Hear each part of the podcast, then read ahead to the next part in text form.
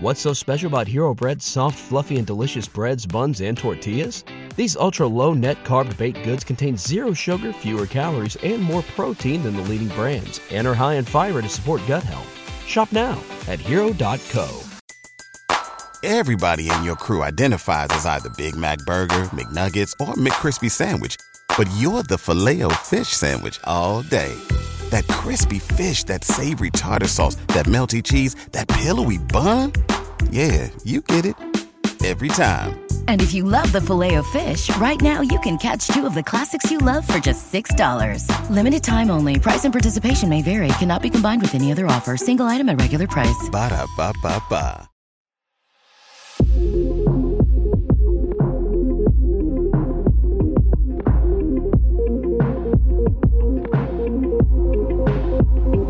Welcome back, everybody, to another episode of the Basement Binge. It has been a long while since I has sat down to record an episode, and even longer since I've had Matt join me on the podcast. So, Matt from Matt Goes to Movies, thanks for joining me. Oh, absolutely. I uh, I would not miss this one. yeah, longtime listeners will know that we went through all of these Fast and Furious movies together. Oh, how long ago was that now? Uh, long enough that I feel like I forgot so much of the movies that I had to keep reminding myself while I was watching Fast X. So so when I went to go see Fast X and I was doing an episode on, I was like, oh, I cannot do this without Matt. I need his opinion on this movie because I don't even know if I'm going to be able to make sense of it. So we'll just get into it first here with our spoiler free segment, which is two cents um, completely spoiler free. Matt and I have not talked to each other about it at all, just besides mentioning that we've seen it. So this is the first time I'm hearing Matt's thoughts as well. So with that, Matt, I'll let you go first for two cents spoiler free. What is your thoughts about Fast X? So yeah, Fast X um, is literally what happens when you light a dumpster on fire and push it down a hill. Um, everything in its path is pretty much destroyed but you can't you, you don't want to go save the dumpster because one, you know you're not going to be able to stop it. But two, you kind of want to see the carnage. And that's how I feel about this movie. Um, it, it, it's no secret that I think these things should have ended. If any of your listeners, you know, remember our our comments about the previous Fast and the Furious movies, that this series should have ended with seven. I certainly thought that was a fitting send off for everybody. Um, and a lot of the heart of those movies died in eight and nine. And I think nine is absolutely, I think eight is bad. I think nine is atrocious. Uh, so, in that regard, I do believe Fast X is actually a lot better than nine. I think nine is is just a really bad movie, not just a bad Fast and the Furious movie, just plain bad. But this movie brings me a lot of enjoyment there's a certain character who we'll talk about a lot, I'm sure, that I am just I'm mesmerized by and didn't know he had this side of him in terms of his acting. But this is something that I walked out of the theater uh, with the person that I was seeing with, and I turned to her and I said, So that was a hell of a lot of fun, wasn't it? And she was like, Yeah, I thoroughly enjoyed that. So uh, that'll keep it spoiler free for me, but I I really enjoy this movie. Yeah, I I, I think that's really well said because it's hard to get into it without spoilers and details. But like everyone knows that the Fast and Furious movies are just weird and like I wonder how aware the people making it are of that. Like if they think what they're making is like really good or if they're totally in on it being absolutely absurd. I kind of think Vin Diesel is like really thinks he's being totally sincere and authentic. yeah, no, he does. You can tell by his interviews. Yeah, and but but like that analogy of a, a dumpster on fire, like you can't help but watch it, and like it's bad, and you probably should stop it, but who's not going to watch it? And like, there's a little bit of of like fun, a lot of fun in the absurdity and like in the absolute ridiculousness of it, and I like by no means is this as good as as Fast Five, and th- this isn't spoilers. It it includes this film cuts in scenes from multiple Fast and Furious movies uh, briefly, but including Fast Five, and and it does that quite a lot. And and like it reminded me of how good Fast Five was, how much I enjoyed that. And so by no means is it that it's not grounded enough. Like it is so extreme that I kept thinking, like, did they really, like, do they really expect me to believe this? Uh, but I do, and I'm having fun, and like it was it was fun to watch.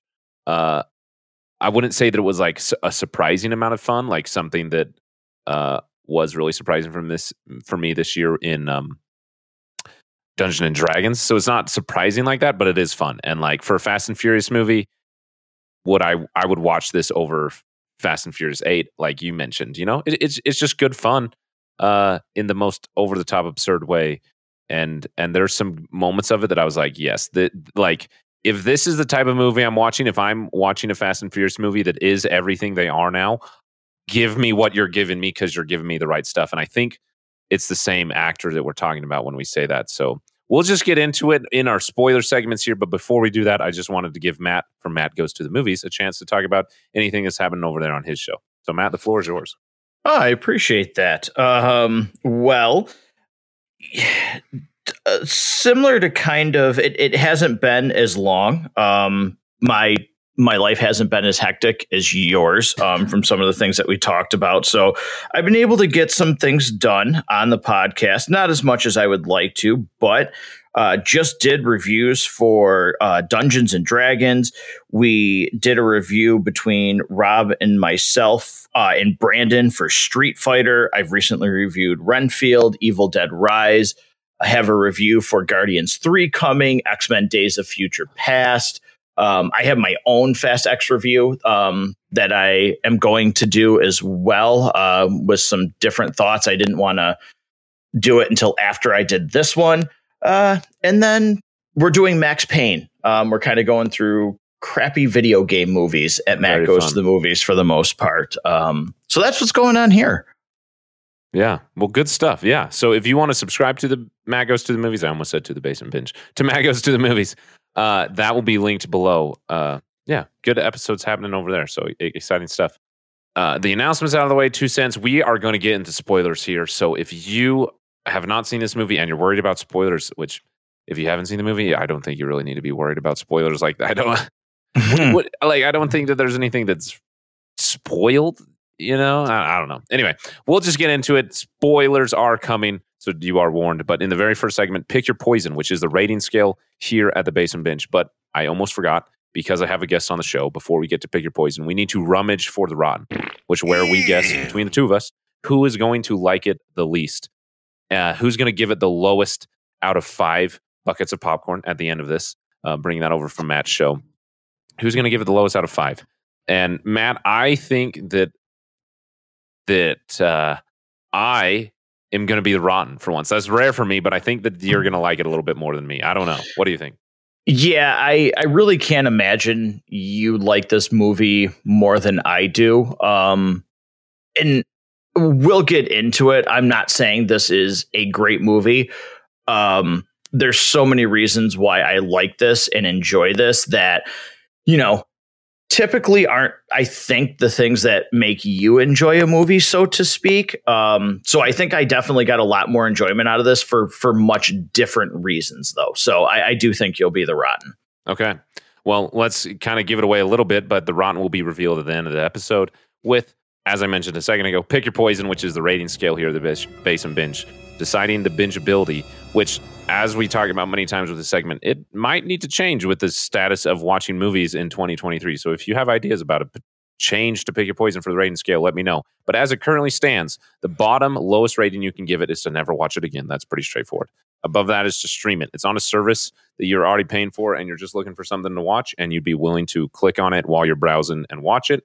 Above that, you'd be willing to rent it, pay a few bucks and rent it and watch it. And the top of the list is to buy it and own it pay the the top dollar and have it to watch. And this is a difficult thing for me to say. Um, I could imagine myself renting this uh, for the sake of pick your poison. I like. I, am not going to buy this. Um, I don't feel a need to like own this and rewatch it a bunch. But if I were if I were watching through the Fast and Furious movies, um, which I could see myself doing again. Like they're fun, and the weird thing is, is that they're f- part of the fun is that there's so many of them, and so it's kind of fun to watch multiple. Um, while I would probably skip, well, not probably, I would definitely skip Fast Eight or whatever it's called, Furious Eight. What what is the name of that one? What is the with fate, these, the, the fate of the furious. the Fate of the Furious? Yeah, what are with these names? Um, I would skip that. Maybe I would skip nine, but this one I'm pretty confident that I'd be willing to spend a few bucks on and watch again because it was it was fun. Like if I'm watching the Fast and Furious movies, this is one of them that I want to watch. But yeah, uh, yeah. I think um, you know, I would rent this. I'm gonna I'm gonna say with an asterisk, I would rent this um, because here's here's the deal. Um, today, uh, uh, my mother came over for a visit. Um, she's a fan of these movies, and I said, "Hey, do you want to go see this?" Because this is something she wanted to go see. She wanted to end up doing work outside and stuff like that. So she's like, "Oh my god, you're the the plants and stuff outside your house. I need to work on them. I don't care about that stuff. I don't care about that stuff, but she loves it. So you know, um, ended up staying working on that. Um, but I was prepared to go see it again with her. I'm also though going to be going with my son Brandon. So I'd be willing to see this three times. Um, now maybe after the second time I'd be like, "Oh my god, I don't know why I'm going to do this." Um, but again, the enjoyment I got out of this movie, I was willing to go to the movies three times to see this. Um, so yes, I would definitely if I had to, if there was no other way, I would rent this. Um, I don't think I, I, you know, for me, it's hard to say I would buy it again in asterisk because I really don't buy anything anymore. Yeah. So Yeah. Um, it's it's an interesting movie. So we'll we'll- we'll get into it more here with the next segment, Live Up. This is where we talk about our expectations going into it. This is a new film. This is a film that we've been anticipating for a while. Uh, a year ago, about we, oh no, two years ago, we got F9 and we watched all the Fast and Furious movies. Like, they're, whether we want to admit it or not, our culture has a relationship with Fast and Furious. And so I'm curious what that was going into this movie, anticipating seeing it, and if it was able to live up to any expectations you had, good or bad. And I'll start us off here by saying I, I don't know what I expected here. It's it's really hard to put my finger on it, and I'm not sure if that's just that I haven't recorded a podcast in a while, and so I'm like out of practice, or uh, I, like F9 was fun, but like horrible at the same time, and so I didn't know what to think. What I will say though is I haven't seen Guardians 3 yet. And I've been wanting to see that. And it's got really, really amazing views, but I didn't get tickets because I was leaving on a trip and the timing didn't work out super well. I could have seen it before I left, but I was like, oh, it's an MCU movie. Those haven't been doing very well. And then Guardians 3 got amazing reviews. And then I came back and I had a showtime scheduled for Fast X like months ago because they've had they've had tickets on sale for like six months, it seems like. So it was just a ticket I had purchased a month ago, and then I wasn't feeling good and I had to cancel it. And then I scheduled it again, had to cancel it. So like I bring that up to say that that when I came back from my trip, I planned on and then had to replan going to the movies multiple times. And every single time I thought, should I go see Guardians 3 instead of Fast X? And I and and each time four times over I chose Fast X. And so there's something about Fast X that had me intrigued that I wanted to see what they were going to do. That these movies are so absurd that they're so kind of creative in like a ridiculous way. They're kind of imaginative in how ridiculous they are. And uh you know, I just wanted to see what it was. And and I will say when these movies are working they're they're fun. And so I I don't know what I was expecting but ju- kind of just like hey, some of these are really good, and other times it's just obnoxious. Let's go see which one this is. And so I didn't really have any expectations. So did it live up? It actually exceeded them. And and here's what I think we were both talking about in agreements in two cents, Matt. Jason Momoa is what makes that that is who pushes this movie um over just tolerable to me. Like you know, Tyrese Gibson, Ludacris, that new girl Ramsey, um, Mia even they kind of annoyed me in this one. Uh, and then the team is like split up like crazy, and we're jumping between them like we've got ADHD. But Jason Momoa was just a ton of fun consistently throughout the film, and that was able to kind of to carry me through because like even characters like I love Han, like I, I feel like I didn't even like have anything going with him. Like he he just felt like like a pawn that you just got to come back and check on. Like, oh, you're still there. Okay. See you later. Just want to make sure you're still here. So they're like, it wasn't a lot of consistency carrying me through. The story is all over the place. Even the characters from previous films are all over the place. But Jason Momoa, he was consistently just a lot of fun. Um, yeah, I'll let you. Yeah, I, I mean, for Live Up, um, I really had no expectations coming into this at, at all. Like, I went to this because a friend of mine wanted to go, like, wanted to go see it. Um, and so, yeah, and I just, I love being at the movie theater. I, I don't know if that will ever change. Um, so you know, expectations for me were like, whatever, I'm going to go see it. I didn't have any because, again, I don't think I don't think F9 was fun. I thought F9 was bland. I thought it was stupid. I absolutely couldn't stand it. I, I thought uh, John Cena, Dom's brother, was a stupid plot. Um, I thought the fact that they started the movie with a flashback to somebody who looks nothing like Vin Diesel I forgot about that. takes you out of it. Um, and I really could not stand that movie. Like, I will never watch that movie again. Like, I don't know if I could physically bring myself to doing it. So I had no expectations for this. But where I think this movie, not only with Jason Momoa, because yes, um, he's a he is a scene stealer, he is a movie stealer. I didn't know he had that sort of range in him. This is certainly something totally different than I've ever seen him do.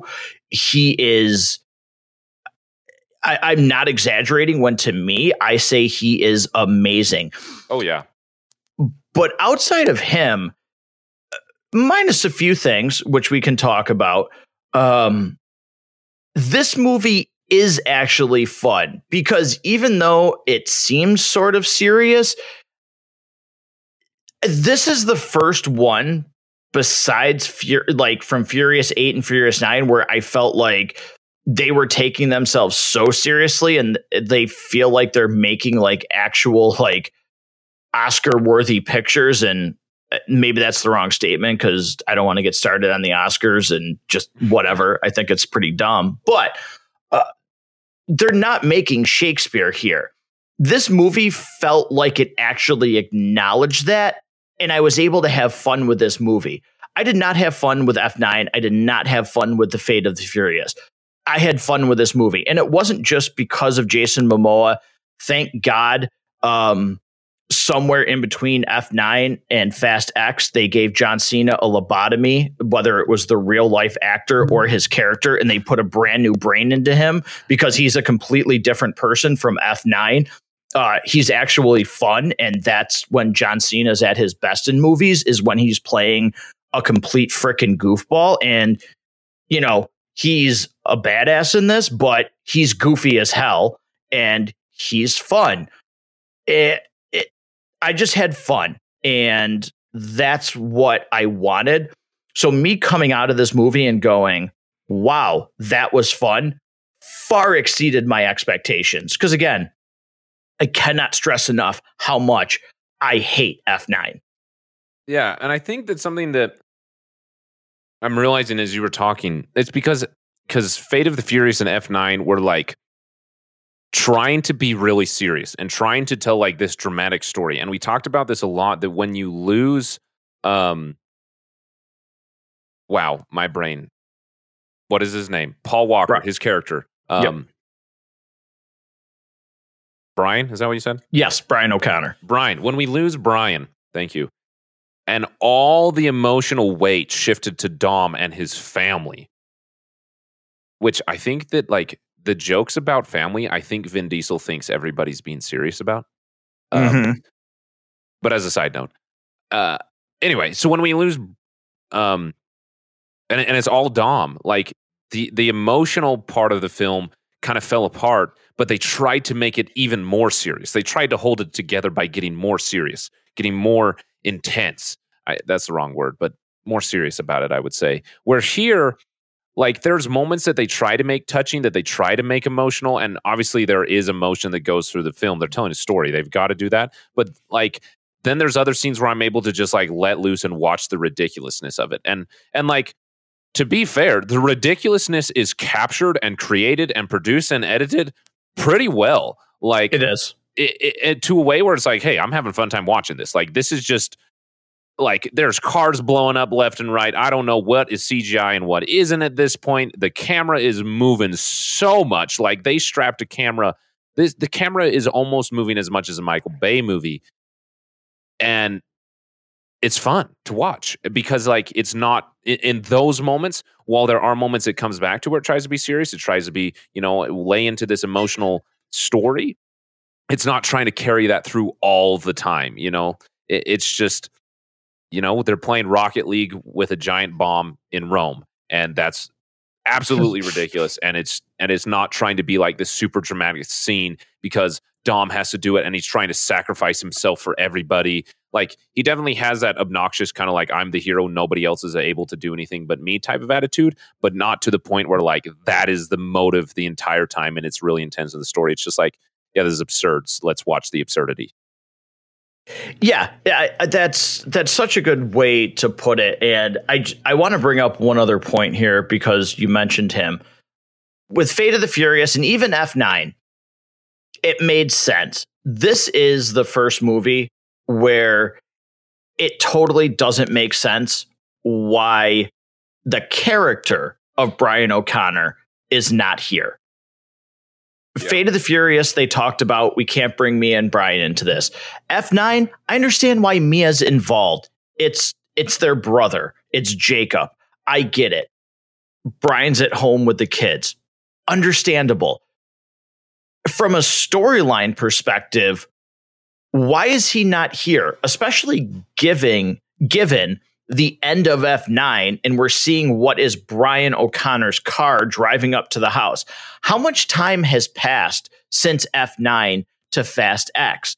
I don't know if that's ever been told, but why is Mia there and Brian is not? It it just it doesn't make sense in this movie. Now I will say they found and it, you know, got me with a little bit of the gut punch.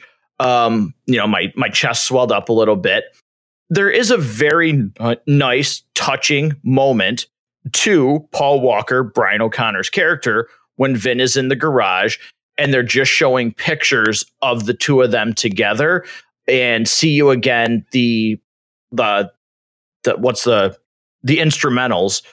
Hmm. or no that's not right. Yes instrumentals are playing in the background. It's not the vocals for the song. That's really nice. That was really touching. Um because again, I think a lot of that heart of this series, when you go back and look, actually comes from Brian O'Conner's character.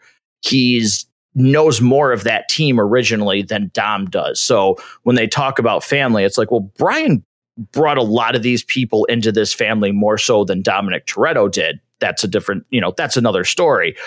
Uh, but that was one thing I was disappointed in from a storyline perspective it just doesn't make sense for Brian not to be here given that Mia's there. Yeah. And especially with the way that they try and make it seem like he is alive and he's he's involved in their lives. Like at the the backyard picnic that they're having, there's always an empty chair next to Mia. And I know in like the last film films, it was kind of like a touch like, oh, Brian's running late, and then they show his car pulling up. And like, you know, that's like a sweet moment. I, I get what they're going for. But here to just have him still be gone we never see Mia's kids. Um, there's even a moment when I think Dom's on the phone. Uh, no, he's not on the phone. He's talking to uh, a little nobody, uh, Scott Eastwood, and he's and he's like, "Is your family all right?" And Dom replies, "Yeah, Mia and Brian are safe." But she was just there, like yeah. So so it's it's weird. Like they're trying to. I, I'm really worried that they're like waiting that that they're going to bring Brian back in some way, deep fake or something. I don't know. No, it's it's confirmed they're going to. Oh, it, it's confirmed he is coming back. Um, that they're going to do the same thing they did for Seven, where uh, his brother, I believe his name is Cody, if I remember correctly, uh, is going to stand in as a body double, and then they're going to do the same thing. Interesting. Yeah. Now, I now it hasn't been confirmed how much that will be. Is it just going to be we're finally going to get a scene of him, you know, uh, all of them together out back? Is he going to be involved in a mission? They've never really talked about it, but they did talk that he will, you know, it, they will give him a send off, so to speak. Even though, again, I think for a franchise that is as ridiculous as Fast and the Furious has become, I was blown away by how sentimental and how perfect that send off was in Fast and Furious 7. It, it surprised me when it first happened how well they managed to do that. So I don't know what kind of send off you need to give that character now. I get it from a storyline perspective, but you already did it. I agree. Don't undercut what you did by trying to do it again. You know, I don't get me wrong, Brian O'Conner's a great character, but I I, I don't need more of him. Uh I mean I do. He he's missed. His presence is missed in the films, but he's he's he's gone. And there's a part of me that's like, let it be. Mm-hmm. You know, mm-hmm. so it, it's interesting. I, I am curious what you thought about the rest of the characters, like Jason Statham's character, Tyrese Gibson, Ludacris, um, uh, Nathalie Emmanuel. Is that her name? She plays Ramsey. You know, mm-hmm. Han, uh, Charlize Theron's character. Like, what do you think about them and their involvement in the film? Yeah, so here's the thing. I, I think you alluded to this earlier. I know you did, but this really is being set up, and, and this is not my original thought, so I'm not taking credit for it. I heard it. I'm going to expand on it. They set up Fast X like this movie's Infinity War. Yeah. Where you have, you know, basically at this point, this family is the Avengers. yeah. I mean, it's unbel- it's it's unbelievable. Um, but you've got different groups in different spots trying to do different things very much like infinity war. Like honestly if you if you put these movies right next to each other uh, there's a lot of comparisons and how this thing is broken down. But some of that doesn't work here because it, unlike infinity war it doesn't feel like these other characters get a lot of time to shine. Um you know, you've got Tyrese's character, um, Roman Pierce, who you know has all of his has a lot of money still, so he can pay things. wasn't particularly funny. Um, I did actually like Cipher in this movie a lot more than I've liked her in the other two, even though she doesn't have a lot.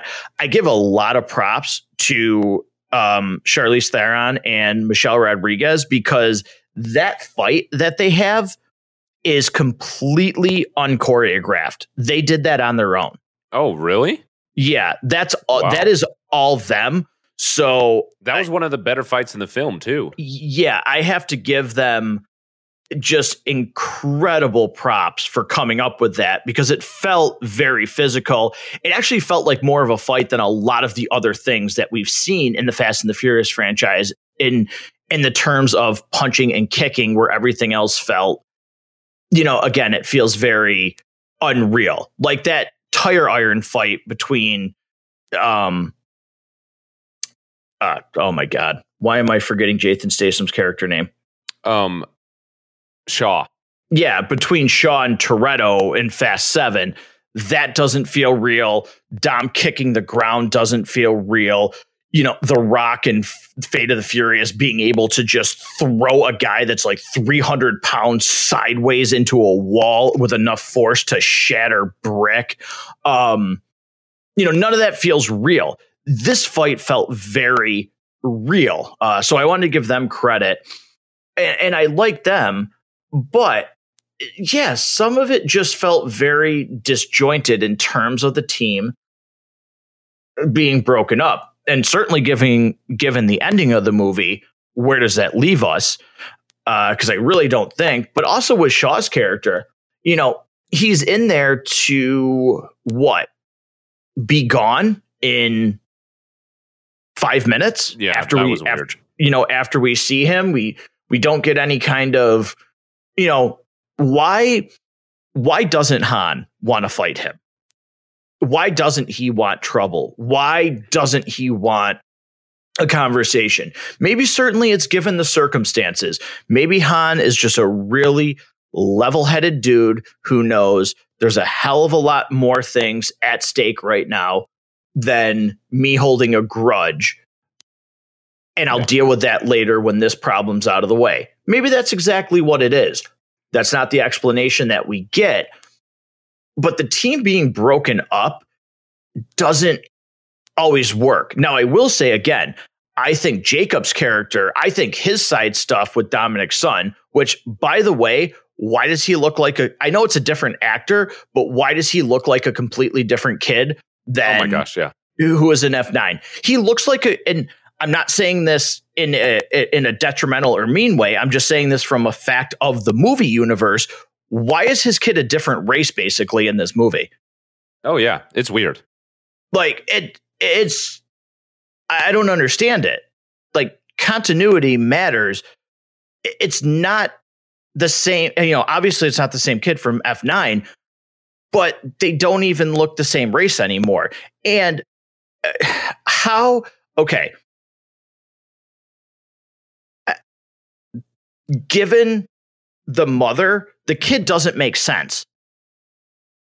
Yeah. Like it, it's just again in terms of continuity and in this in the sake of the movie, I don't under I don't understand. Yeah, I think that's well said. There's just there's just so much about like the placement of the characters, what they're doing and what they're not doing, like and the way that like it it tries to make him seem like this other team, um Tyrese's team, whatever, uh Roman, his team, that like they are on the run, that they've got to stay in hiding when like but they try to keep involving them and like drag out this idea that they're in hiding. I don't know. It, it just was really kind of obnoxious and annoying. It's like, okay, I get it. They're in hiding. Like, let them be in hiding and leave it at that. And we'll move on from them and we'll come back to them in part seven of Fast X or whatever it's going to be numbered at this point.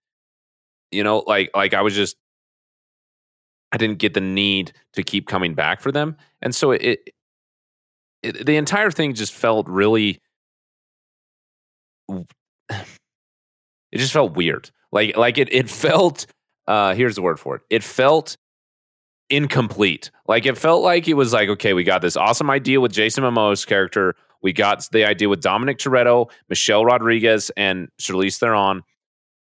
Uh, Oh, but now we have these other characters. And we got to make sure we involve them. That's what it felt like, which is a bummer because in the other films, they're some of my favorite characters. Han, particular, I, I I was so excited to see him again, and it was just like it's not necessarily that it's to the point where it's bad. It's just that it's not good. And it's a bummer because I like those characters. But I will agree with you. John Cena, he's fun here. And that little side quest with that dumb kayak that's not a kayak thing, like that's fun, you know? Yeah, I, I like that a lot. Um, now I do. I will say I do like. Um, you know, I, I like Isabel Neve's character, who is the sister of. Oh God, what was her name? Oh yeah, I know what you're talking about. Uh-huh. In uh in Brazil. Yes, in Brazil. You know, she turns out to be her sister, which I actually thought was pretty cool. Um, I actually I I like that. Um, and I don't. I think you know Tyrese in this movie. They don't have as much. I like him more than I liked him in Fate of the Furious and F9. I think he was getting, you know, he was getting a little bit too over the top. He was almost becoming a caricature of the character.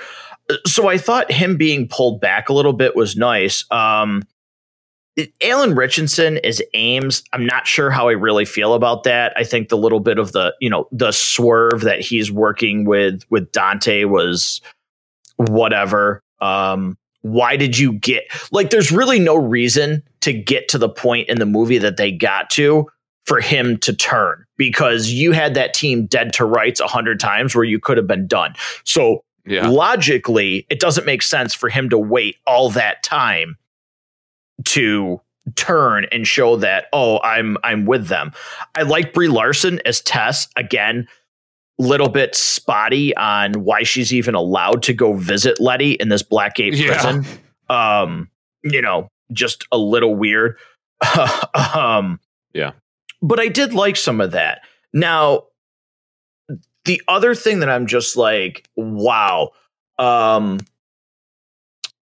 what are we doing here? Because it is, it's so casual that I literally almost thought it was a joke. It, it like I literally almost thought it was spliced in footage and it couldn't be real. And maybe you know what I'm going to say here, but I know this franchise does this. And it's just like, well, here's the stupid reason why. You get to the ending. Okay. How in the hell is Giselle there? Oh Like- yeah. Yes. she she so casually pops out of that submarine and it like she literally waves like they're getting ready to go to brunch for in, oh sorry for a like it makes me so mad. I'm sorry. I i just sorry about that. But like like literally it's like girls night or something. Oh my gosh, yeah. In, in a and- submarine of all things, like where have you been keeping this? In your backyard?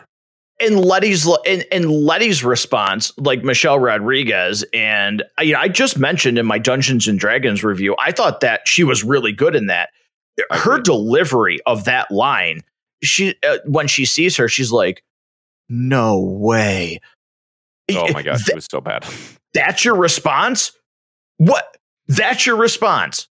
A- And maybe I, I again, if I want to play devil's advocate here and try to make this make sense, it's not like she was really not for nothing. When Letty was a part of this and Giselle was presumed dead, Letty wasn't still a full fledged part of this team. She was suffering from her amnesia. So it, it's not like she had a ton of time with her. So maybe, okay, just whoa, how, you know, but again, this one, this is one of those ones where like I could take Han coming back. I could like, you know, these, I was like, all right, Letty, fine, whatever. This one, when I saw that, I just, I really was like, no, come on. You're better than this. In- in the submarine. Stop it. In Antarctica, of all, like, like it was just, and and here's the And thing. Cipher, what, Cipher contacted her. Why? yeah. How? How does Cipher know she's alive? And, Like- and how does Cipher go from like doesn't she end F9 in like the agency's prison? How does she go from that to like working some tech thing that Dante comes up and steals? Like just the Oh, the- she was in the drone. She was she was in the in the drone plane at the end of Oh, Fast Nine, okay, so she was free. Okay. Well, nonetheless, the placement of the characters is just ridiculous. Like, it really kind of seems like they're trying to do something like Infinity War, where they kind of separate their team and make it difficult for someone to to survive, like Infinity War. But the Mhm. placement just seems random. It's like, okay, we want this character here, so we're just going to put him there, and we want this character here, so we're just going to put him there. Like, Brie Larson is fun. Don't get me wrong, but her entire existence as a character is like so it's one of those things that I kept having to tell myself there is not an explanation why she's here and the way she's involved and what she's doing. She's just here because she's Brie Larson in the Fast and Furious movie and she wanted to be in it and she's fun. And, and Yeah. like- eh, but I had to tell myself that a few times that like you you can't make sense of this. You you just can't. And, it's so. But the thing is that like even while I'm doing that, I'm still having fun. But but I will say, get back on this idea. The submarine coming up, bringing characters back to life over and over again. Isn't it right before that that you have the plane crash with Roman and Tej and Ramsey and whoever else is on it? Uh, And I like I'm supposed to assume they're dead now. After, The way it yes, the way it ends is very odd. Those scenes are filmed in a very weird order. yes, Um yeah, the, that that plane crash is this movie's version of the snap. yeah, but it wasn't It- nearly as dramatic. Right. And and because you, you sit there, you get the plane crash, you get Dom going down the dam, which holy cow. Um then you get, you know, you get the flood and then it cuts. excuse me. It's like, okay, that should be the end of the movie. But then you go back to like Antarctica, and that's when you get that scene, which is actually the end of the movie. And it's like, those things should have been in a reverse order. Yeah. Like realistically, it should have been her rescuing them, like them getting onto the sub or something. Um and then going. And then you get the damn scene where, you know, you could cut back to where Dom and um little Brian are coming up out of the water and then, you know, the whole thing gets blown up. But it's a very weird way to chop up that ending. And again, don't get me wrong, I had fun. I still have stuff to talk about because I think we really need to talk about Jason Momoa's character by himself here. Um, if if that's okay with you. But there's just there's a couple of things here where I'm like, you you know better than this in filmmaking. Come on. Regardless of whether or not your films are good, you should know you've shown that you know better than this in in putting scenes in order. I agree. And and you pointed it out really well that I think the plane crash, if we want to compare it to Infinity War, is supposed to be this film's snap. And think about the snap and how like the horrible reaction you had to that, like, oh my gosh, Thanos just snapped his fingers, like they failed. They lost and people begin to die. After the plane crash, like two minutes after, I was like, oh, they're dead. Like I had to I had to tell myself what I should have put together in that moment, but I didn't because it, it just it doesn't like sell the emotion that they just crashed in a plane. It, it's like, oh, they crashed a plane. Okay, let's drive down this dam really quick. Uh, it, it doesn't. The the editing there is is really kind of weak. But I agree with you. Uh, because this, I, while we do recognize these complaints and these flaws in the film, there is so much of it that was a lot of fun, and I I really believe that it comes down to Jason Momoa, J- Jason Momoa's character Dante. So Matt, take it away. What do you have to say about Jason Momoa? So yeah, all right. I've I've mentioned this. I did not realize he had this kind of range, but he plays a completely different character. People have said this, but he is this universe's. He is the Joker. He is almost if you've ever read the three Jokers storyline in Batman, mm-hmm. he's almost that. He goes from he's incredibly funny.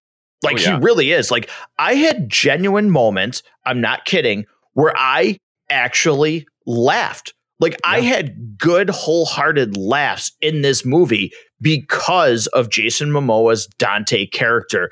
And some of the things it, it's it's not great. I mean, he's killed two people and he's got them like scotch tape to freaking lawn chairs.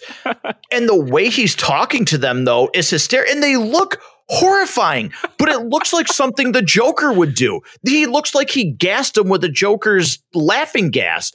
And he's painting their toenails and he's like, You're such a good listener. All right, I'm gonna go. You finish those drinks. He, and it's like these two people are dead, and he's talking to them. He is a psychotic man, but just his mannerisms and how flamboyant he is is hysterical. He's great, but then he also has that side of him where you're like, yeah, no, he turns it on. Like this guy's not right. Like when they say like in and out of juvie, prison, you know, psychoanalysis, all those things. He plays those really well. And he's got a very intimidating, really weird side because you don't know when he might just snap. And to me, that's similar to the Joker, where he's, you know, he's dancing, he's laughing, he's doing all these things, but at any second, he's shooting you and crippling you and putting you in a wheelchair or beating you to death with a crowbar.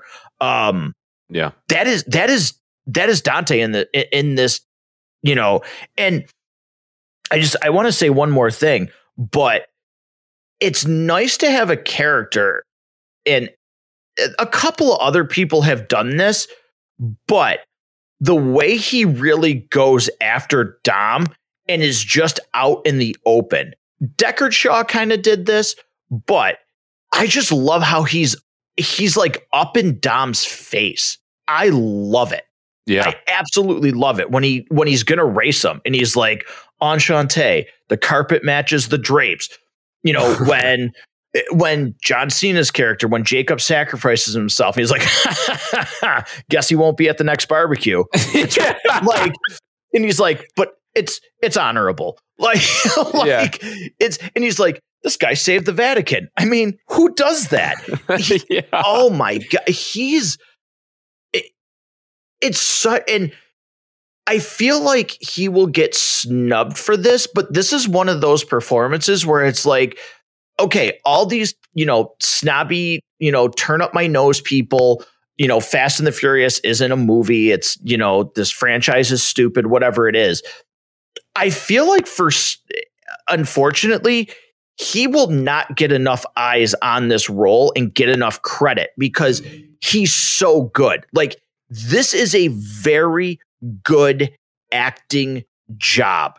He is perfect in this. I am so glad we're going to get more of him. Now, are we going to get two more movies instead of one to close out this franchise? I don't know. That's all you know, everybody's talking about is how supposedly the studio wanted to see if we can turn this into a three a, a trilogy finale instead of two parts. But I after watching this one and thinking, oh, we're only going to get one more to close out the series, I'm all for it. I want him, I need him in another movie. He is the best thing to come along to this franchise, regardless. And we'll talk about this too he gave this franchise the kickstart that it needed, very similar to what uh, Dwayne Johnson's Hobbs character did in Fast Five. I, he had that much of an impact.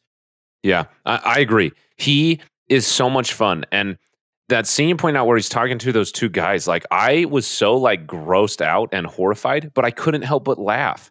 And it's it's this weird duality that he has that like he's really serious and conniving and really evil, but he like dances around and uh, has hilarious lines. I like he really as a villain is just tearing it up and it's really entertaining to watch. Like he is entertaining. And you mentioned this in your your um, Dungeons and Dragons review. When you can tell actors are having fun, it's really easy to have fun with their role. And I feel like Jason Momoa is having the time of his life. Like the person Jason Momoa, not the yes. actor he talked about too, just really quickly, um, not to interrupt you. He talked about how he tried to get um, Diesel to break on set, just doing all these like really like overly dramatic like motions and movements and voice, you know, voice modulations and stuff like that. And he's like, you know, he's a professional, he's super, but like he said he was having a great and it it shows. It it does. You do not get that kind of performance if you're miserable in that kind of role. Maybe intensity, but man, yeah, he just looks like he is having the greatest time ever. And his lines are hilarious. I don't know if they're improv or who wrote them, but the things he says and the way he delivers them, like you said, you can tell he's just being a little loose and trying to get like like not only is he entertaining for the people on the other side of the camera, like he he's entertaining like his friends, you know? Like you know when you're with your mm-hmm. friends and you're just kind of being a little bit ridiculous, but but the thing is that you don't really feel that when you're watching You feel like this guy is nuts. Like what's the like you kind of don't know what he's to do next and that's what makes him kind of not kind of it's what makes him a great villain is because this ridiculous character that you're having a lot of fun with you're also kind of afraid of because he's kind of not kind of he's insane and yeah. so it's it's uh, the, really the perfect villain and his his physical performance and the the body comedy his lines and the delivery of them are just so good. I i thought the same thing. I was really worried. Knowing that we were getting more than one whether it was two or three i was worried that he like so many villains was going to die at the end of this. And i was like no we need like i need him. He's keeping my interest. I if if it wasn't for Jason Momoa, I could see myself being done with the Fast and Furious movies after this one. But Jason Momoa is here, and I'm like, okay, make 75 more. If I get Jason Momoa, I I think I might be here for it because he's just so much fun. And you know what was uh, I enjoyed too is the fact that you know they they go back and they retcon Han's death in Tokyo Drift. and you get this really weird, lame thing that Mr. Nobody plucked him. So apparently Mr. Nobody was a sorcerer because the you know, the explanation that they give does not make sense how Han made it out of the car with nobody seeing him. But regardless, you know, they retcon it. They retcon Letty coming back, which again, it doesn't make a lot of sense because why didn't Fenix shoot her directly? Why did he leave it up to the chance to shoot the car that would blow up and send her flying? You know, those things were all like, uh, geez, like, it, fine, whatever. Jason Momoa's character, Dante, when they set it up in the beginning, you know, yes, they go back and retcon what happened in five, so to speak, like he was there the whole time, but it it looks and feels believable more so than the other things that they've done to retcon to bring people into this series. That's that's also what I like about this. Yeah. It, it makes me just like I'm almost excited. I'm intrigued to see how they retcon in like well, what can we call it retconning when they're going in with the intention of Roman and Tej and Ramsey's death. Like I'm not convinced they're dead. And so I'm yeah. interested to see what ridiculous way they try and come up with to uh, uh, justify their right. survival. Because, yeah, I, I will say, you know, this movie does have me interested for the next one. This ending, I go, you know, I'm sitting there going, okay, do they really have the stones to kill off Roman, Tej, and Ramsey? Yeah. Like do they really do they really do that because here's the thing are they going to say guess what fast x part 2 or however they're going to say it it's back to basics. It's the originals. Oh. It's dom it's brian it's letty it's mia. That'd be interesting. Are they going to do that? You know, and if they make it a trilogy, okay, do they come back at the end or what? But like, are do they have the stones to do that and say we're ending the franchise how it began? Is that what they're doing? But then why is Giselle back? You know, what's her reason for staying away from Han? Does Han know she's alive and she kept it a secret, uh, or he kept it a secret? Um, but then also at the same time, there is a morbid curiosity to go, okay, how do you explain that? You know, did they have enough time to jump out of the plane with parachutes? I, I mean, it did take a second for them to for them to crash. It's not like he shot them and the you know the plane blew up instantly. It had to crash into a mountain to do it. They very much could just very very easily say they jumped out of the plane and had parachutes. Okay, like I would believe that. Um, but there, yeah, there's a morbid curiosity to go, okay, what's the reason how Giselle's alive? Because it, hers is more like Letty's okay. Again, I can see he shoots the car, it blows up. She doesn't die from that. I get it because she wasn't inside the car. Hans, maybe. Giselle's death, I'm like, how do you explain that? How do you explain that she hit the ground and survive that. You know, or, oh, well, M- Mr. Nobody was driving a car underneath it and she fell into the flatbed of a truck or something. like, I don't like how? How are you going to explain that away? I think that you kind of guessed the explanation we're going to get. I hope it's as ridiculous as what you just said. Right. I, I mean, who knows? Maybe, maybe we're going to get the crossover, you know, everybody's talked about and a freaking raptor came up and you know caught her transform yeah. transformers are now going to be in here and you know her car was actually sideswipe or something i don't know um, but who knows so I, I do want to ask you something. Um, did you hear that that character Ames that's played by Alan Hutchinson? Do you know who was actually scheduled for that? No. Oh, so and it's I've I've looked this up. Uh, Keanu Reeves was going to play his character. No. Yes. But the reason behind not having it be Keanu Reeves. Uh, part of it was some scheduling, but also it they like Keanu Reeves isn't going to play a bad guy who double crosses people. Yeah, he's not. He's Keanu Reeves. He's not going to do that. So it really didn't make sense for him to play that character once they really decided what he was going to be. Yeah. But that was that was the original guy. Interesting. So I thought that was kind of funny. Um, I am curious though because you did kind of mention it. And I think this is a good spot to move on about it. What did you think about um, Hobbs coming back, Dwayne Johnson's character coming back? When we were getting to the end credits, I was like, "What is this end credits scene?" And then he turns and he's still in like that full bodysuit, which obviously they've been using those the whole film to disguise the the goons that they the waves mm-hmm. of goons they have to send at our heroes.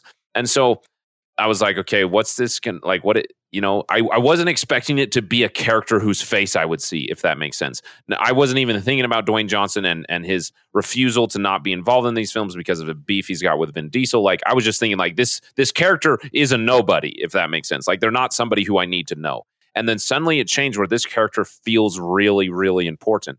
And I was really confused. I was like, is this eh, is this to be Brian? I, I I was like, is this is this where they're going to reveal Brian? And then he turned, and his pistol is really iconic. That revolver, and I was like, wait, mm-hmm. that looks mm-hmm. really familiar. And I couldn't put my finger on what it was, but I was just like, this is familiar. But then the the phone call started happening with Dante, and I was like, oh, maybe this is Brian. Maybe he's going to talk about Brian driving away or whatever. And then it showed Dwayne Johnson. Uh, well, it showed his feet.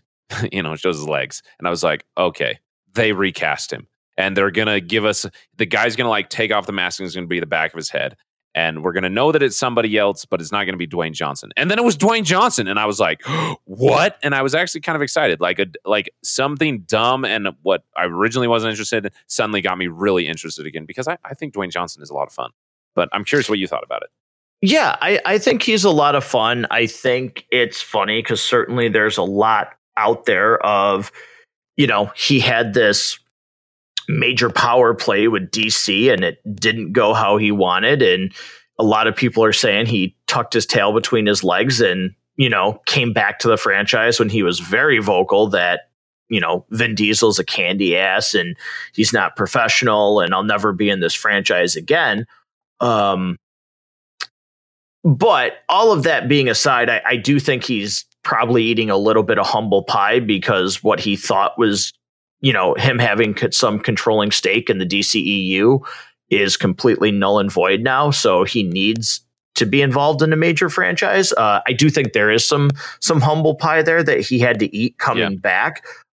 I think you're right. But but yeah, I liked him. I thought, you know, in the movies that he was in, minus Fate of the Furious, because once you heard and then once you read that they were never in scenes together, it's very, very breaking in the movie to watch him and Diesel together. Um, not being in the same scene and having to splice footage together, it just it, it's it's hard for somebody like me and and maybe you who you know looks at these things to really unsee it. Um, and I, I thought his character in in Fate of the Furious was mm, all right, like, yeah, you're a little too over the top now, buddy. Yeah, um, but I, I, I, liked him in the previous movies, and I liked him in Hobbs and Shaw. I thought he was fun. I thought he was exciting. So I am very interested to have him back. Yeah, it, it's interesting. Like, it's easy for him to to be back.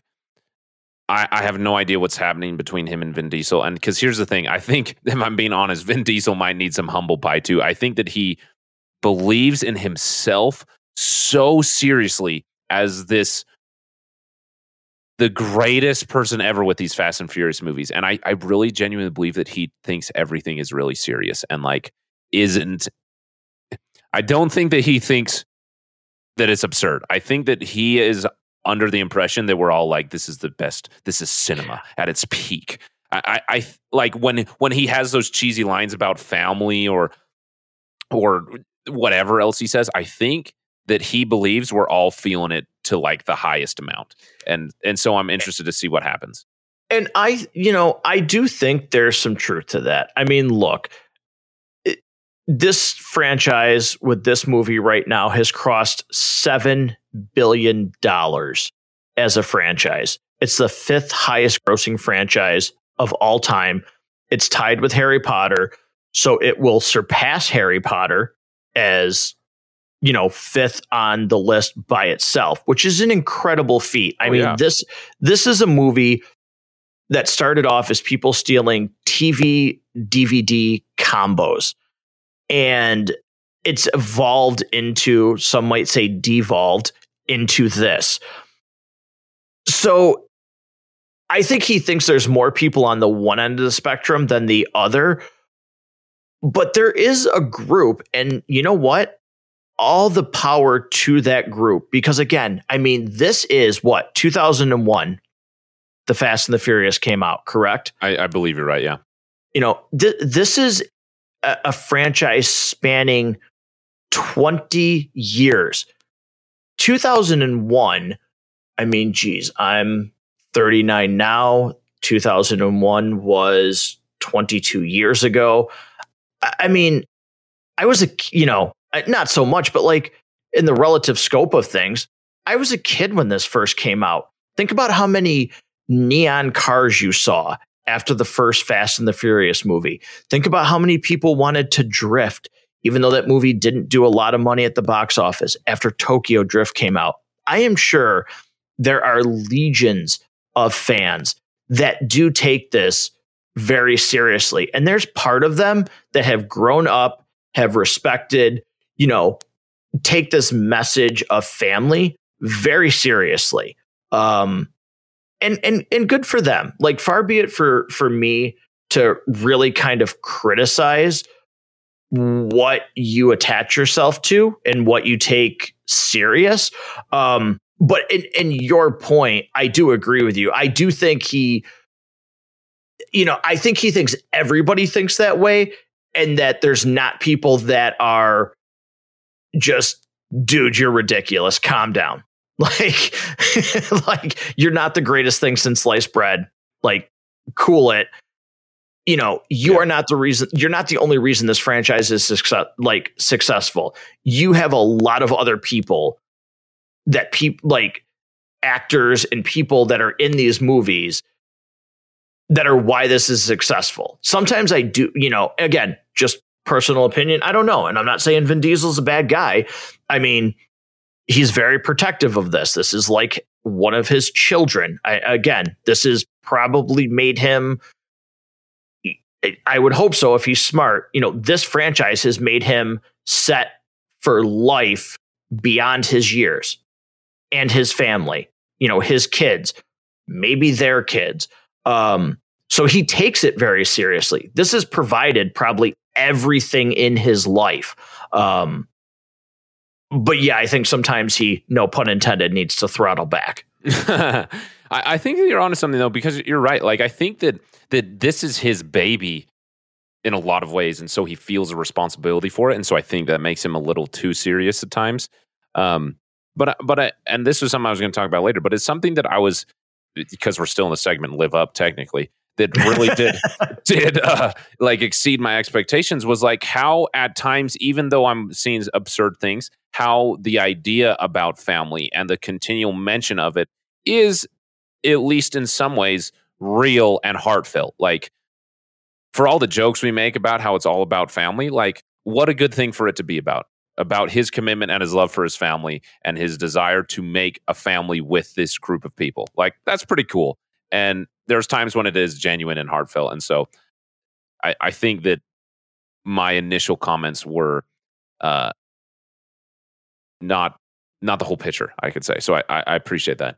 Um but yeah it, it, the it- it's going to be interesting to see what happens moving forward between dante and how this film concludes with either two or three how characters do or don't come back and then obviously uh Brian O'Conner maybe coming back, and then Dwayne Johnson, like we talked about. So, so it'll be interesting to see how it goes moving forward. I really don't even know what to expect for Fast Eleven or whatever they're going to call it. Like, here's the weird thing: when the movie ended, I like didn't. I was like, what, what even happens next? Like, Mhm. You know, we had so many theories for Endgame after Infinity War ended, and most of them are wrong. But like, there was some hint of the direction. Uh, I don't. I have no idea what's going to happen next, and it will be fun to see. Yeah, no, I I totally agree. Um, I, I'm hoping that for from a personal standpoint, I'm hoping that if this turns into a three parter, it does not delay Pitch Black Four uh, as part of his Chronicles of Riddick series because I really like Chronicles of Riddick, um, that movie set, and he's been working on that, and I really hope that it doesn't delay that because I'm really looking forward to that. Understandable. Um, yeah. So, with that being said, I, we can move on to some other segments here right after this brief interruption.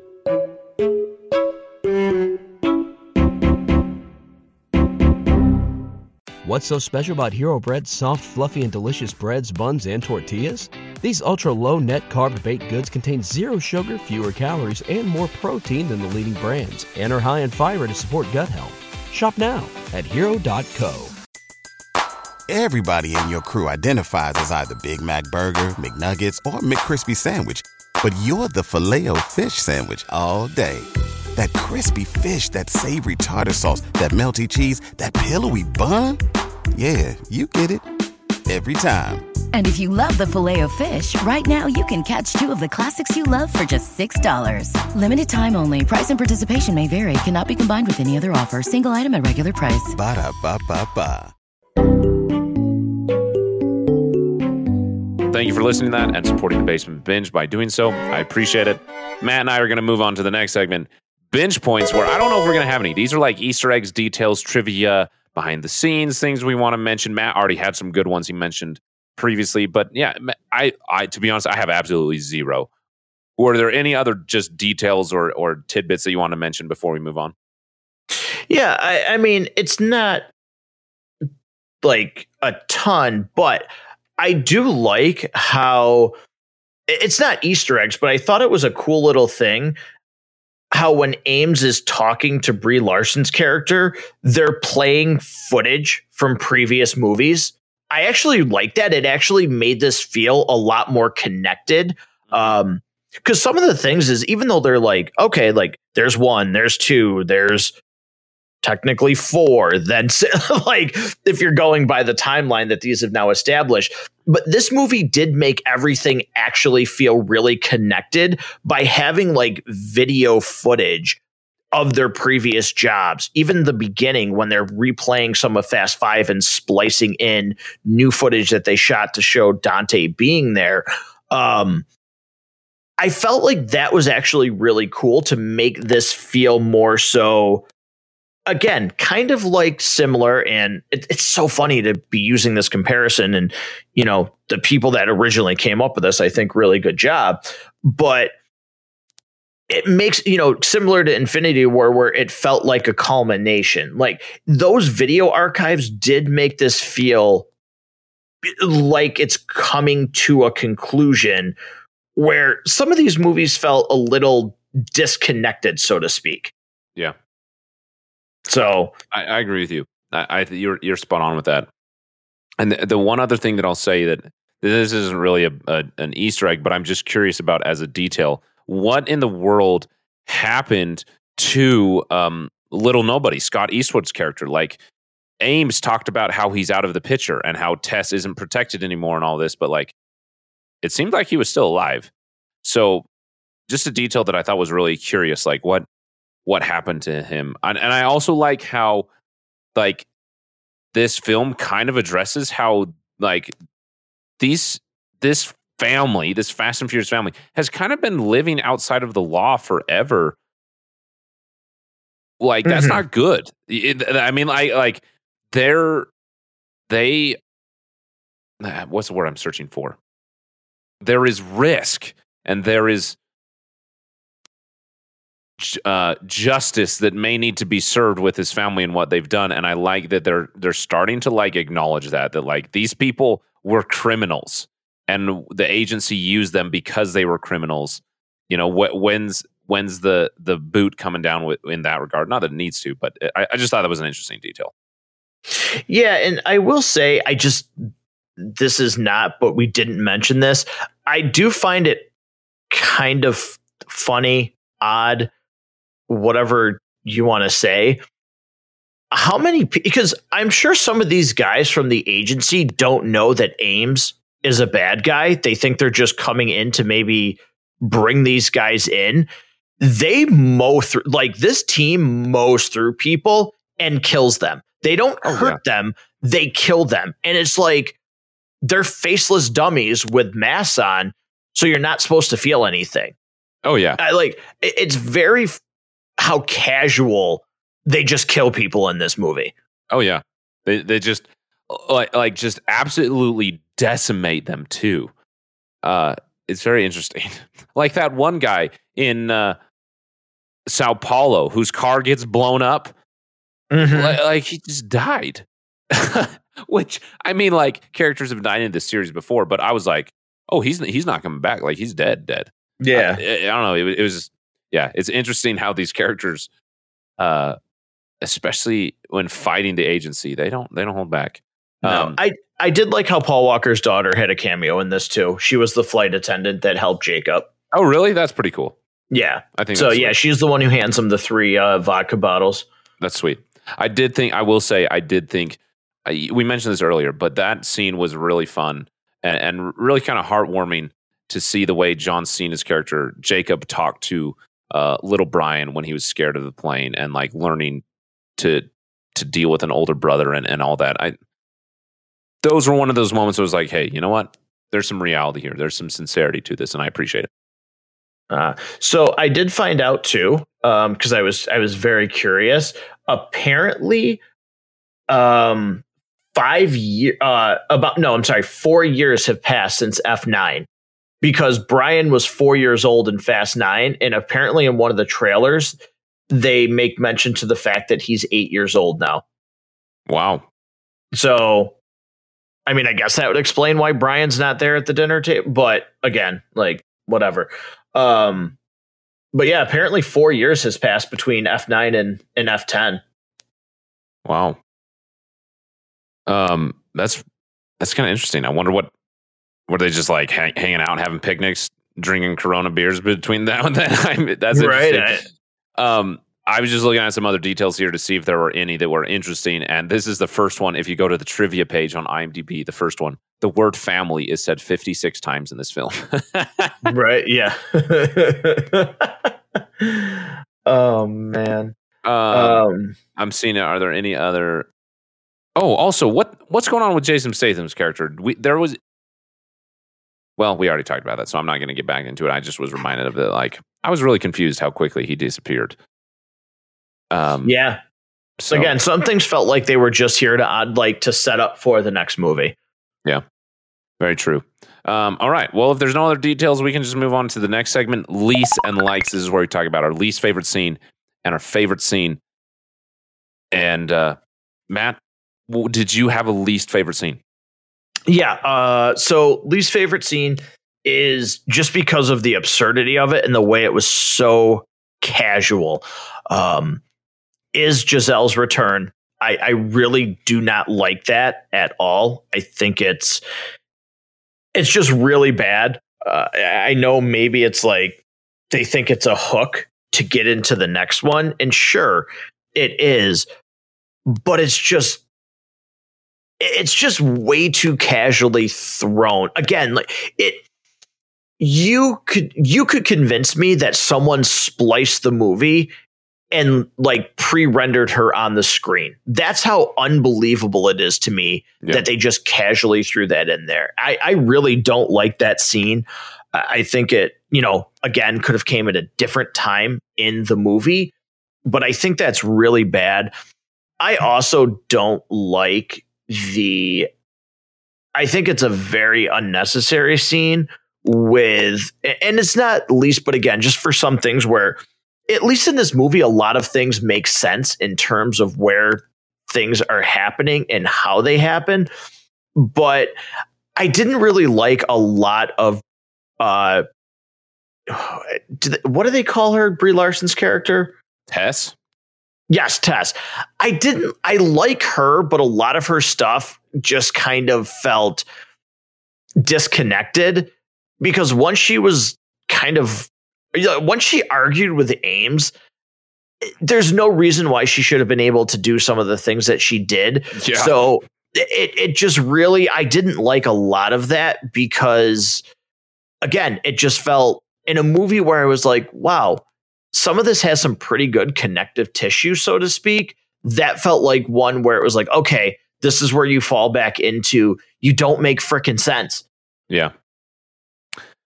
Yeah, I agree. There, there. One scene that I would say is my least favorite scene is when, um, when uh, their names uh, Roman, Tej, and Ramsey go and visit uh the like black market. Uh, Oh, Pete Davidson is that his Pete name? Davidson's character. Uh, it's not necessarily his character I had a problem with, just the entire thing. Like that interaction led to nothing. Like I know that they he tells people where they are so that they can have the fight scene with Shaw, but uh, the whole thing was like, why is this happening? Like this just feels so unnecessary and it wasn't very funny to me. It was actually kind of annoying. Uh, there were so many like the muffin jokes. There, there was just so much happening in that scene that I was like, this is just weird. That, Well, yeah, sorry, go ahead. a- a- and then it just doesn't really amount to anything. So it was like you put all this work into this weird scene. It doesn't really amount to anything. I mean, you do have the fight between Tej and Roman, which I appreciated that moment later. Uh, but it, it was just a weird scene to me, and I was like, I don't, I don't need this. Well, because you could have gotten to Shaw without that. You Yeah. could have just you could have just said it, Han knows that he could go to him.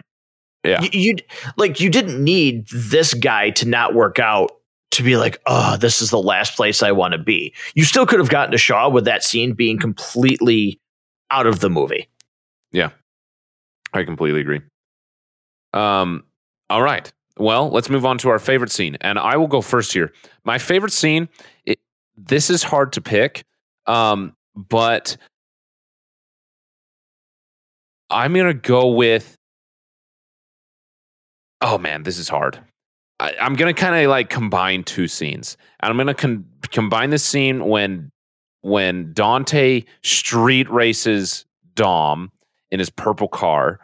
Um, that scene because Dante's just insane and really fun, and Jason Momoa is great, and and like the interaction they have before to later, um, the scene where he has um little Brian in the car and he's just making Mhm. tons of comp like like that chase that ensues between them that eventually leads to when he drives down the dam. Uh, just Jason Momoa's involvement and like the absolutely absurdity of so much of it is just it's just like the things that are working of Fast X for me. Those are the scenes where they're working their best.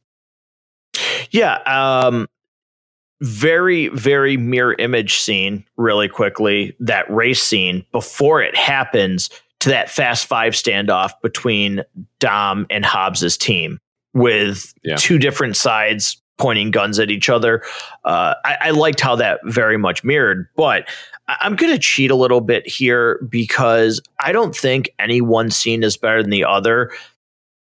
It's just every time Jason Momoa is on the screen Yeah. is is my favorite because every time he's on screen it's magic. And I think every time he does something different that makes you go oh he's funny or oh he's intimidating. Like I, just I feel like you know again he is absolutely the star of this movie. He upstages everybody but I do want to give an honorable mention because I feel like this is something that's surprising given how how often this happens. But the first thing I'm going to mention is I really do. I have a very very deep soft spot for that garage scene where Dom is looking at those photos because again, for me, you can see through on the screen that I really do believe that Vin Diesel to this day still misses Paul Walker dearly.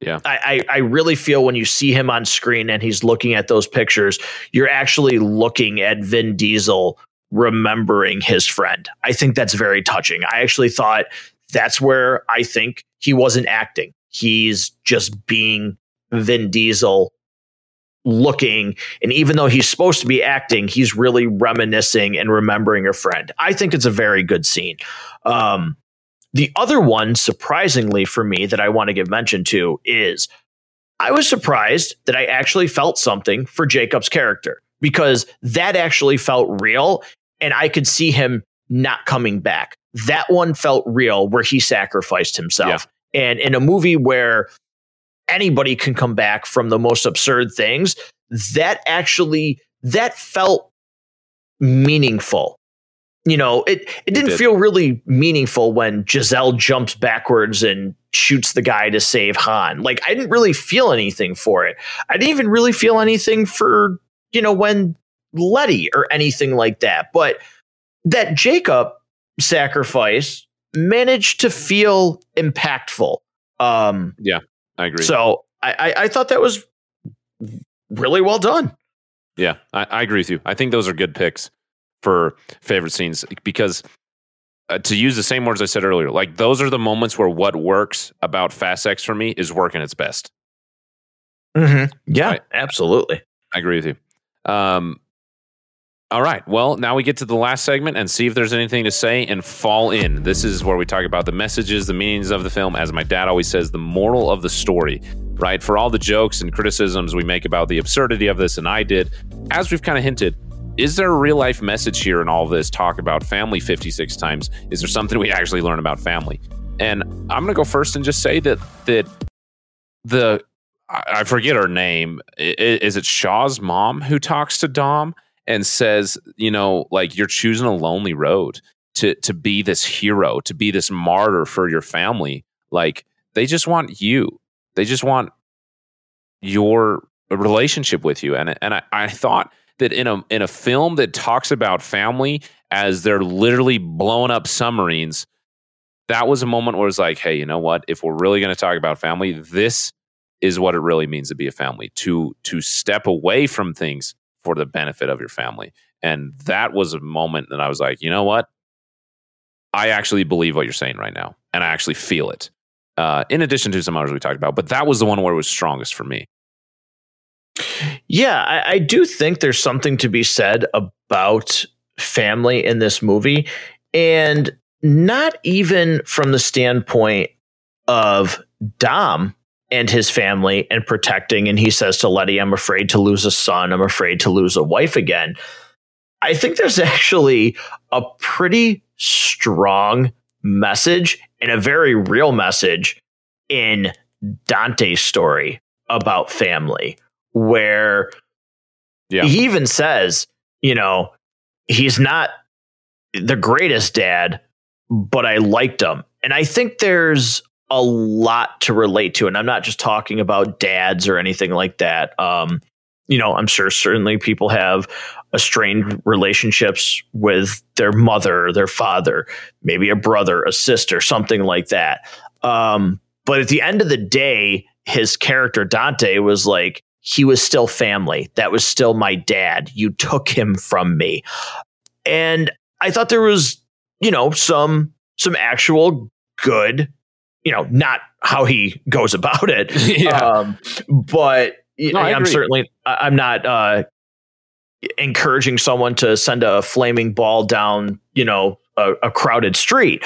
Um, but I, I, I, think there was actually some good, you know, some very real, you know, things that people could connect to in terms of emotion of, and not just somebody taking away, but, you know, somebody you know dying of natural causes or something like that. And you didn't have the greatest relationship but at the end of the day that was still that was still your parent. There's probably still something there. You still feel something for them. Um i i i did appreciate that. And i think too that again as cheesy as it is sometimes you know the the enemy of my enemy is my friend. Now that's not the line. I think the line that Cipher says is so stupid. Oh, I hate um, it. I was like, did you do you actually think that's the line or do you think that's clever? Like, wait, what what are we doing here? Um and who knows, maybe I'm not the clever one. So sure. um, yeah. But I, I, did like that. I, I think there's some Yeah, I, I think there's some things there, and, and again with with Tej and Roman, just their little bickering fight. Who doesn't have that? I mean, you have brother. You know, d- have you gotten along every day, every minute of your life? Probably not. I'm not sure. I don't want to speak for you, but at the end of the day, you know, you're still you're still brothers. You're still family. You made mention to that. Um, and it's you know what what is that squabble really worth in the grand scheme of things? Yeah.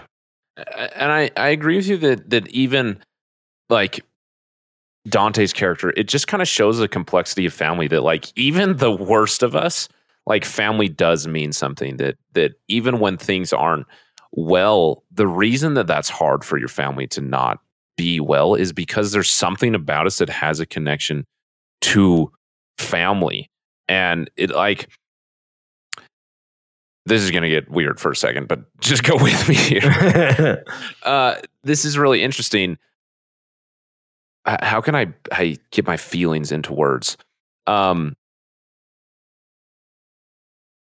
okay, I'm just going to be flat out and, and say this. So, uh, up and for the next two weeks, and for the only up to the next two weeks and then I'm done with it. But and and over the past year, I've been a teacher in a religious position. So I teach a, a class um, about religion, and I'm in class. I'm in so I'm a teacher in at a high school, and then I'm in college, and in college I'm in a sociology class, and so both of these topics have moments, not all the time, not 24 seven, where conversations about family usually not necessarily that I'm causing these conversations, but that are happening around me are about how the world is kind of failing at families and how the American society is taking families apart and blah, blah, blah, blah, blah. And there's, I'm not going to get into whether that is valid or not, but I bring that up to say that, that my mind has kind of just been on, yeah, you know what? Like the Americans' perception and support for families is falling apart. And then I will go and see this and I'm like, you know what? Maybe that isn't true. Maybe it is. But you can tell that even the worst of us, we have a bond to our family, and that's something.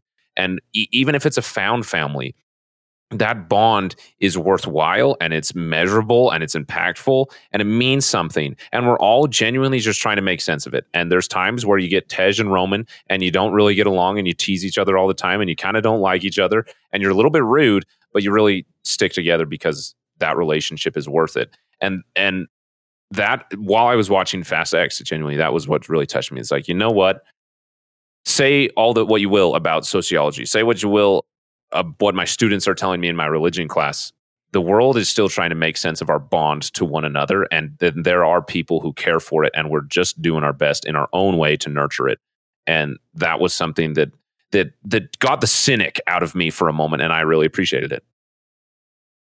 Yeah, I, I think you know, again, like I'm not going to get super deep, but you sit there and eh, not even just family, but you know, relationships. You, you know, with friends and stuff like that.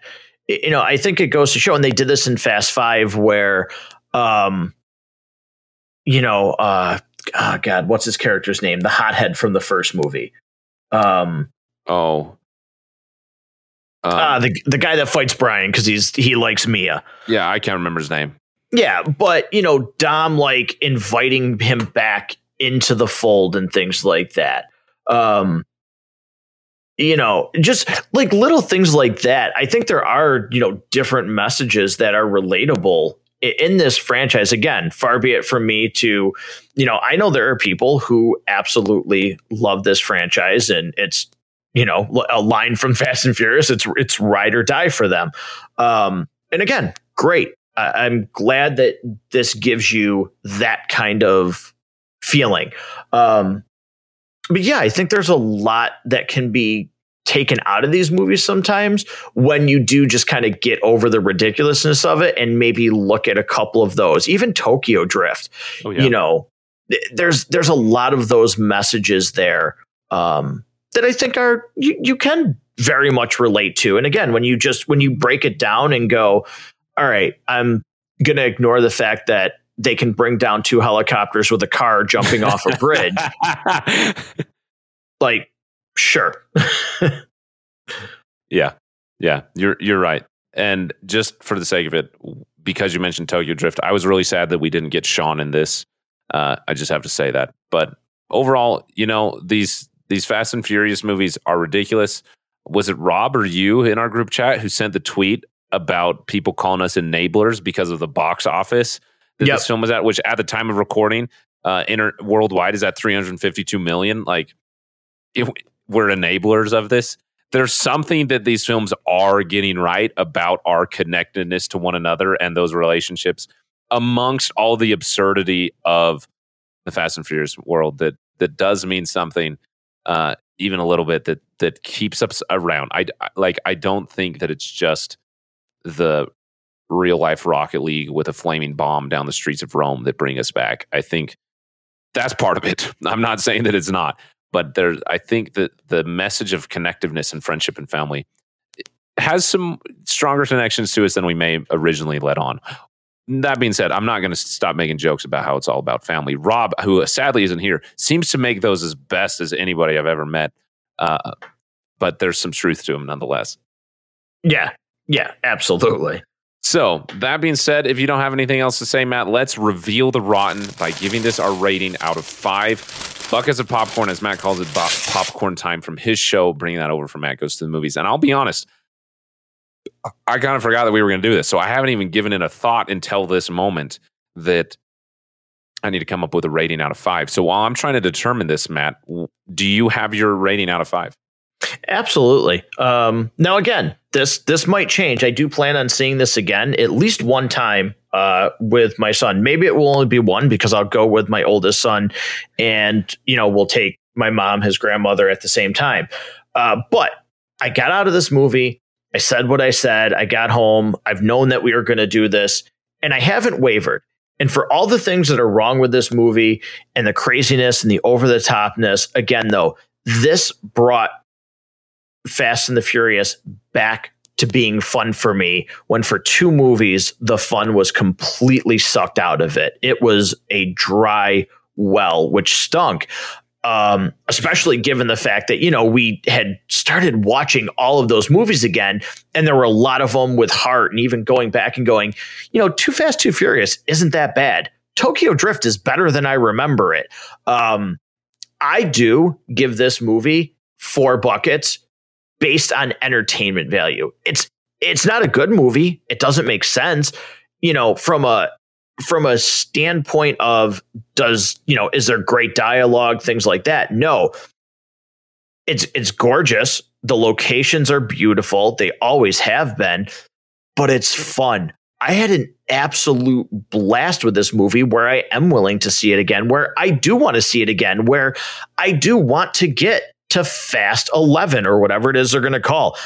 I didn't want Fast X after Fast 9. I just didn't. I, I was like, oh my God, I'm done. But it got here. Okay, let's go see it. This is four buckets for me. I, I really do. I mean, I have to take a full bucket off for some of the ridiculousness and th- that is in this movie in terms of some things are just way too far fetched. And it's like, okay, when you do them back to back to back, that's when you kind of lose me. If they're peppered in, fine.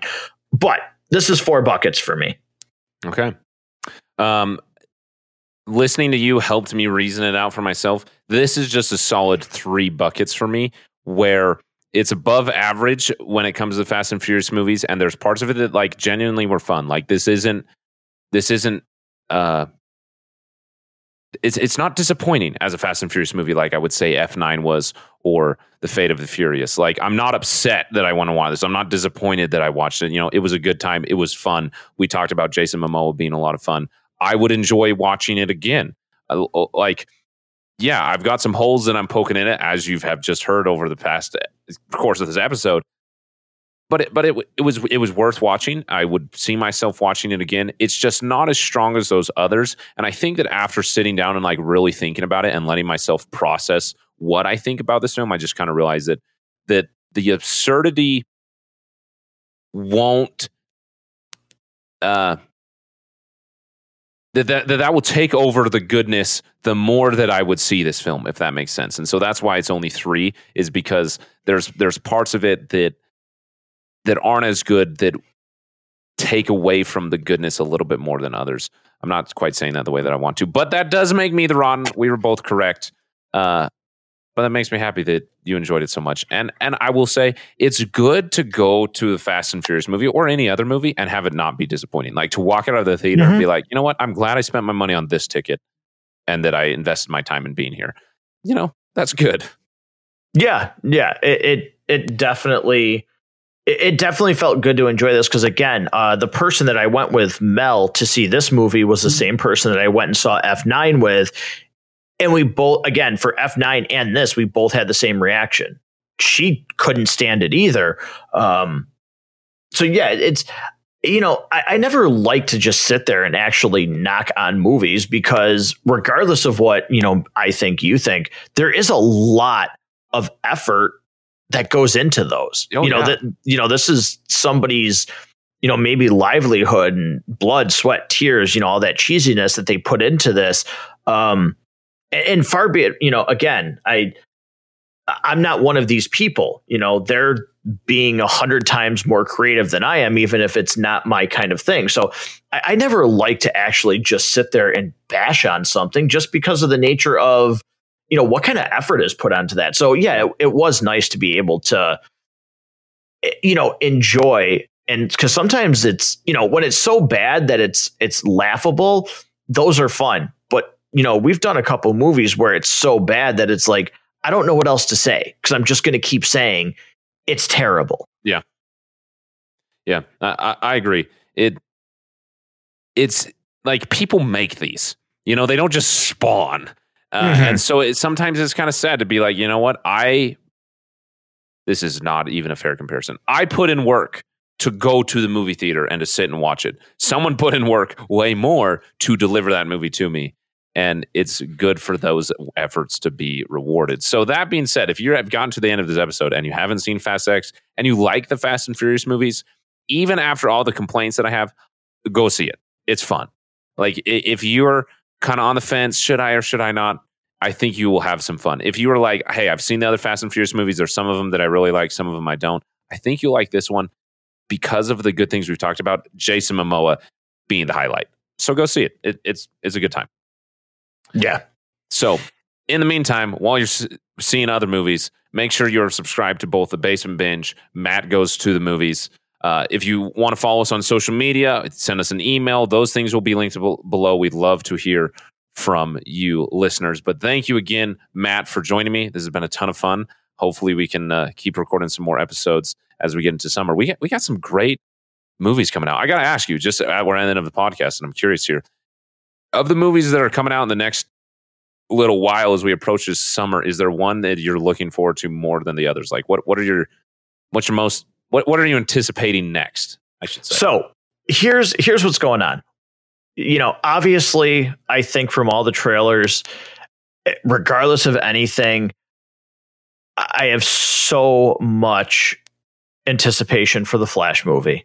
I, I just I don't know how you can look at that trailer and not go, well, I really want to see that. Now, personal feeling, you know, if your if your personal opinions, beliefs keep you from seeing that because of all of the stuff that happened with Ezra Miller, I completely understand that. From a movie perspective, I just I have to see that.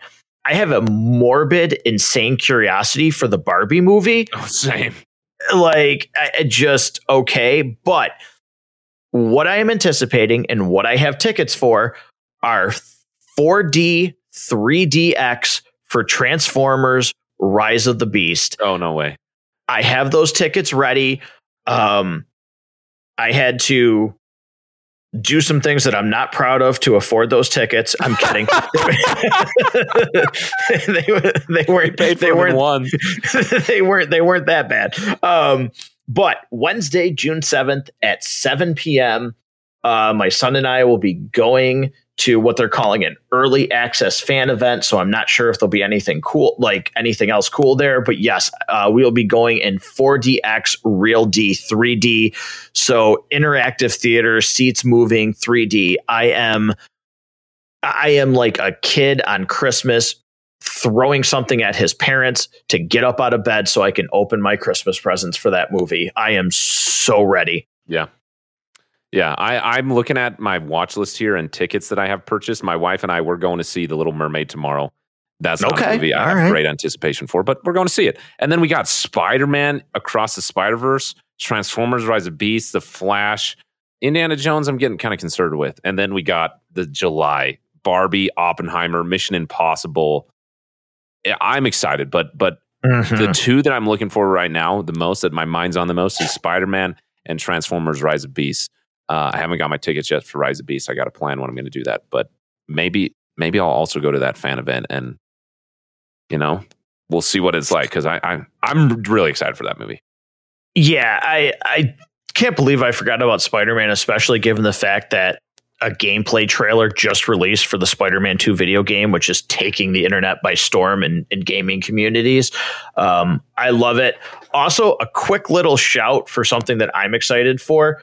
Um, they are on June 27th doing what they're calling the Room Celebration. And if anybody knows the movie The Room with Tommy Wiseau, and you know the story behind it. Uh, Harrison, you might know that as the movie that they did, The Disaster Artist Oh, with James Franco. That is based on this movie, um, and it's cult status, yeah, you know, in the movie business. Uh, Regal is doing that on June 27th. So I will be going to that. I am hoping it's like some of these other things that they do where during screenings of the room, they throw like spoons at the screen whenever there's a spoon on camera because for some reason he has it. It's just such a weird movie, and the guy the guy's hysterical. Um, but that is something that I look forward to because I just love things like that. Like that is one of those so bad it's good. And I put like Rob says, I have this weird fascination with like doing stuff to punish myself, but that's one of those things that like I just thoroughly enjoy. that is actually hilarious. You'll have to you'll have to tell me how many spoons get thrown at the screen. so Well, good fun. All right. Well, again, Matt, I really appreciate you joining me. Thank you, listeners, for listening to this. Again, make sure you're subscribed to both Matt Goes to the Movies and The Basement Binge. If you haven't heard enough, my name is Harrison. I've been joined by Matt, and this is The Basement Binge. That's all for now. Ciao, ciao.